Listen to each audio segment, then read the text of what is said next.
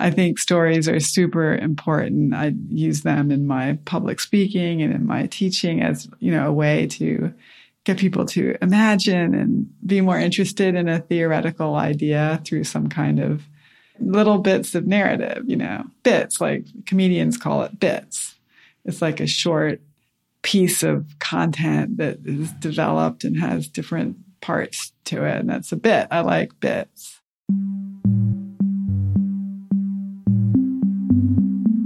So many things have that arc. You know, every sound has an arc It has this entry and then it builds energy and it sustains and decays. When you edit sound, you see all those little jags. Like every one is like the arc of a story. It's energy, energy being built up and released.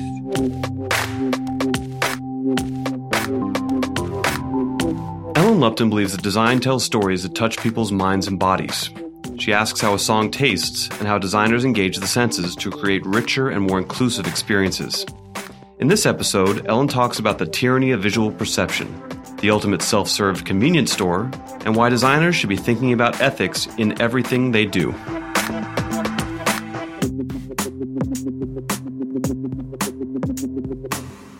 Well, like a lot of people, I was an artist in high school and I was the arty girl and took all the art classes. And we had a class called commercial art where we made, you know, posters for the school play. I really wasn't good at it. You know, I made my own fonts, which were terrible. And, you know, it was really quite bad, but I was intrigued. We didn't have any training. And this was high school. I had some exposure to, uh, you know, a tiny bit of knowledge. There was an article that came out in the Village Voice, I think in 1978 about Helvetica and how they put Helvetica on the garbage trucks in New York. And like that was really impressive to me. Like definitely a a moment. You know, I started changing my handwriting to have like Helvetica style A's. But then I went to art school at Cooper Union, and there's where I heard the word typography. And that was the turning point of like, oh, this is a thing. This is a discipline. And it was, it was why it was like the lights went on. The, the big thing for me was that it was language, that typography was writing made visible. And I, you know, my family is all like English teachers and, you know, people that are really into the word. And I be, I had become the picture person and typography like brought those two things together and was, you know, unbelievable. What was it about that relationship, do you think, between the written word, uh, the word as non visual and the word as visual? Like, what was the connection for you? Well, it was like that, that contradiction or that merging. I mean, this was when I was in art school in the early 80s, and this was like the height of post structuralism and people reading Foucault and Barthes and Derrida and all this idea that media was full of politics and that the things that we look at all have a subtext and that design, you know, architecture was a system of discipline, you know, all those ideas were at their height of influence. And so for me to kind of like drink from that pond, from that fountain of crazy, you know, critical thinking and add it to the tools themselves of visual communication.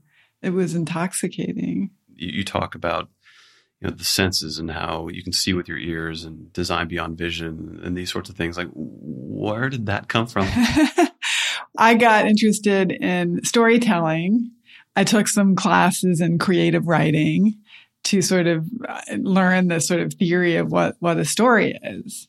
And one of the things they tell you in creative writing class is you have to have sensory detail.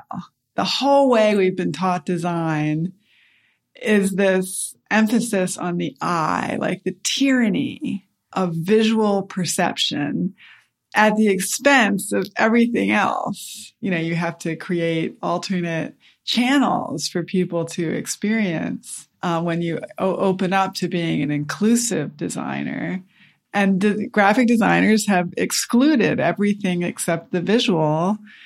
And um, it's been really exciting to look past that. The ADA sets the kind of minimum of what you need to do to create accessible architecture and media.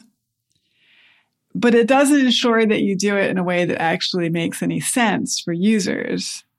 So, you know, there's a law that you have to put braille on all your bathroom signs and room number signs, but nobody tells you that you have to put the sign in a place where someone could find it. Mm-hmm. So people just check off this box of, oh yeah, I followed the regulation, whatever. And I put this braille on the sign, but there's not a real interest in how does a non-sighted person find their way around your building? And that requires, you know, a much richer effort. And in museums, which are, you know, visual places that worship looking at things, to create an experience for people that don't see is a really interesting challenge. And a lot of museums are working on it and, and trying to make museums not just someone can get in the door, but when they get there, are they welcome? Is there something to do? Is there an experience that's worth the effort of getting there? So, in some ways, all this points to the broader idea of experience design. So mm-hmm. thinking about a holistic experience as opposed to one channel of an experience. And so could you just talk a bit about your own perspective on experience design as a subject and Yeah, so the the, the, word, the phrase experience economy was invented around 1999 by two business guys who wrote this business book called The Experience Economy.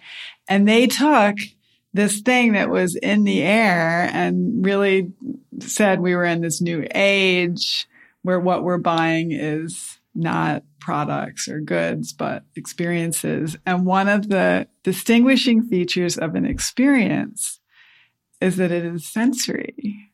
Another distinguishing feature is that it takes place over time. It has a narrative component.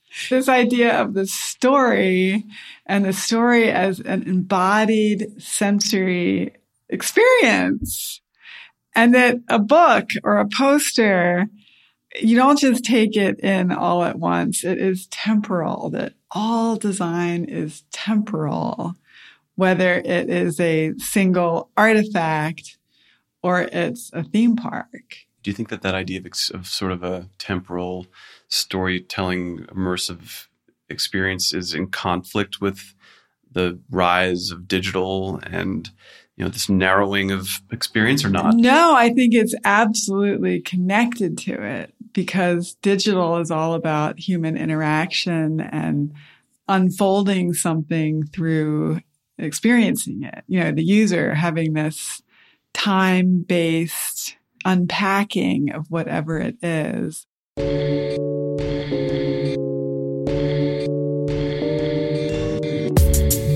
This episode of First Things First is brought to you by Shopify.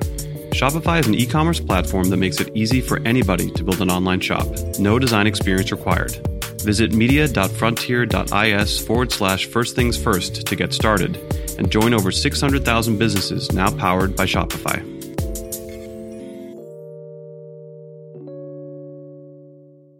Maybe building on the idea of experience design, focusing on design as a discipline, how does it actually inform better experiences? What does a designer do that a non-designer maybe is not as inclined to do if they're thinking about designing experiences? Like what is it about design? Well, designers really think about the user and what will their path be? What will they encounter? What will they feel? What will they want, what will be satisfying, where is the moment of revelation.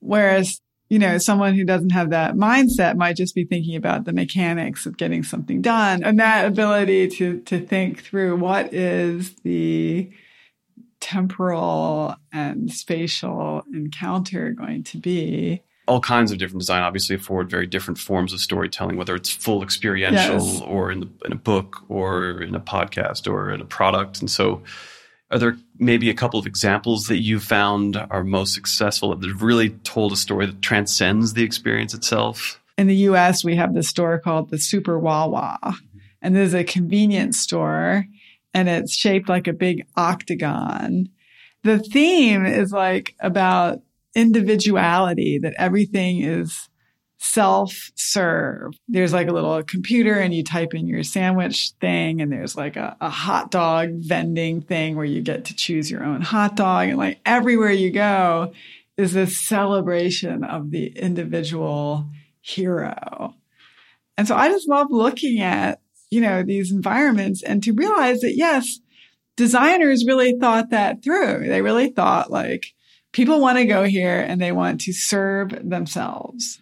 And that is the experience. That's the essence of going to that place where you go to a fancy restaurant and it's all about being served.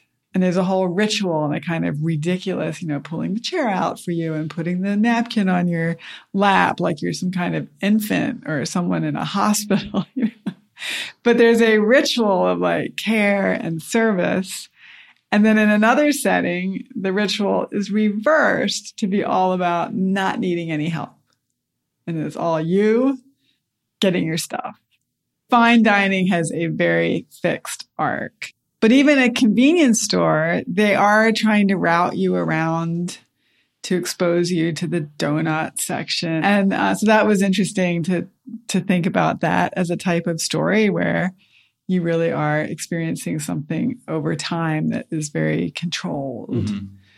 I think is one of the fundamental ethical questions behind every design project is how much freedom are you offering your user versus control?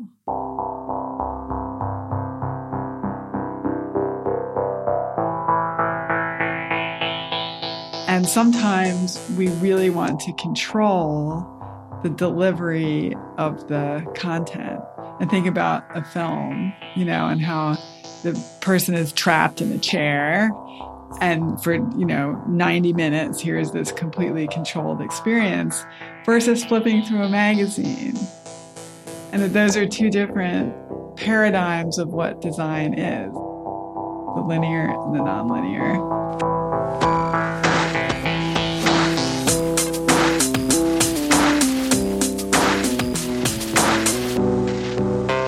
To learn more about Ellen, follow her at Ellen Lupton on Instagram and visit ellenlupton.com.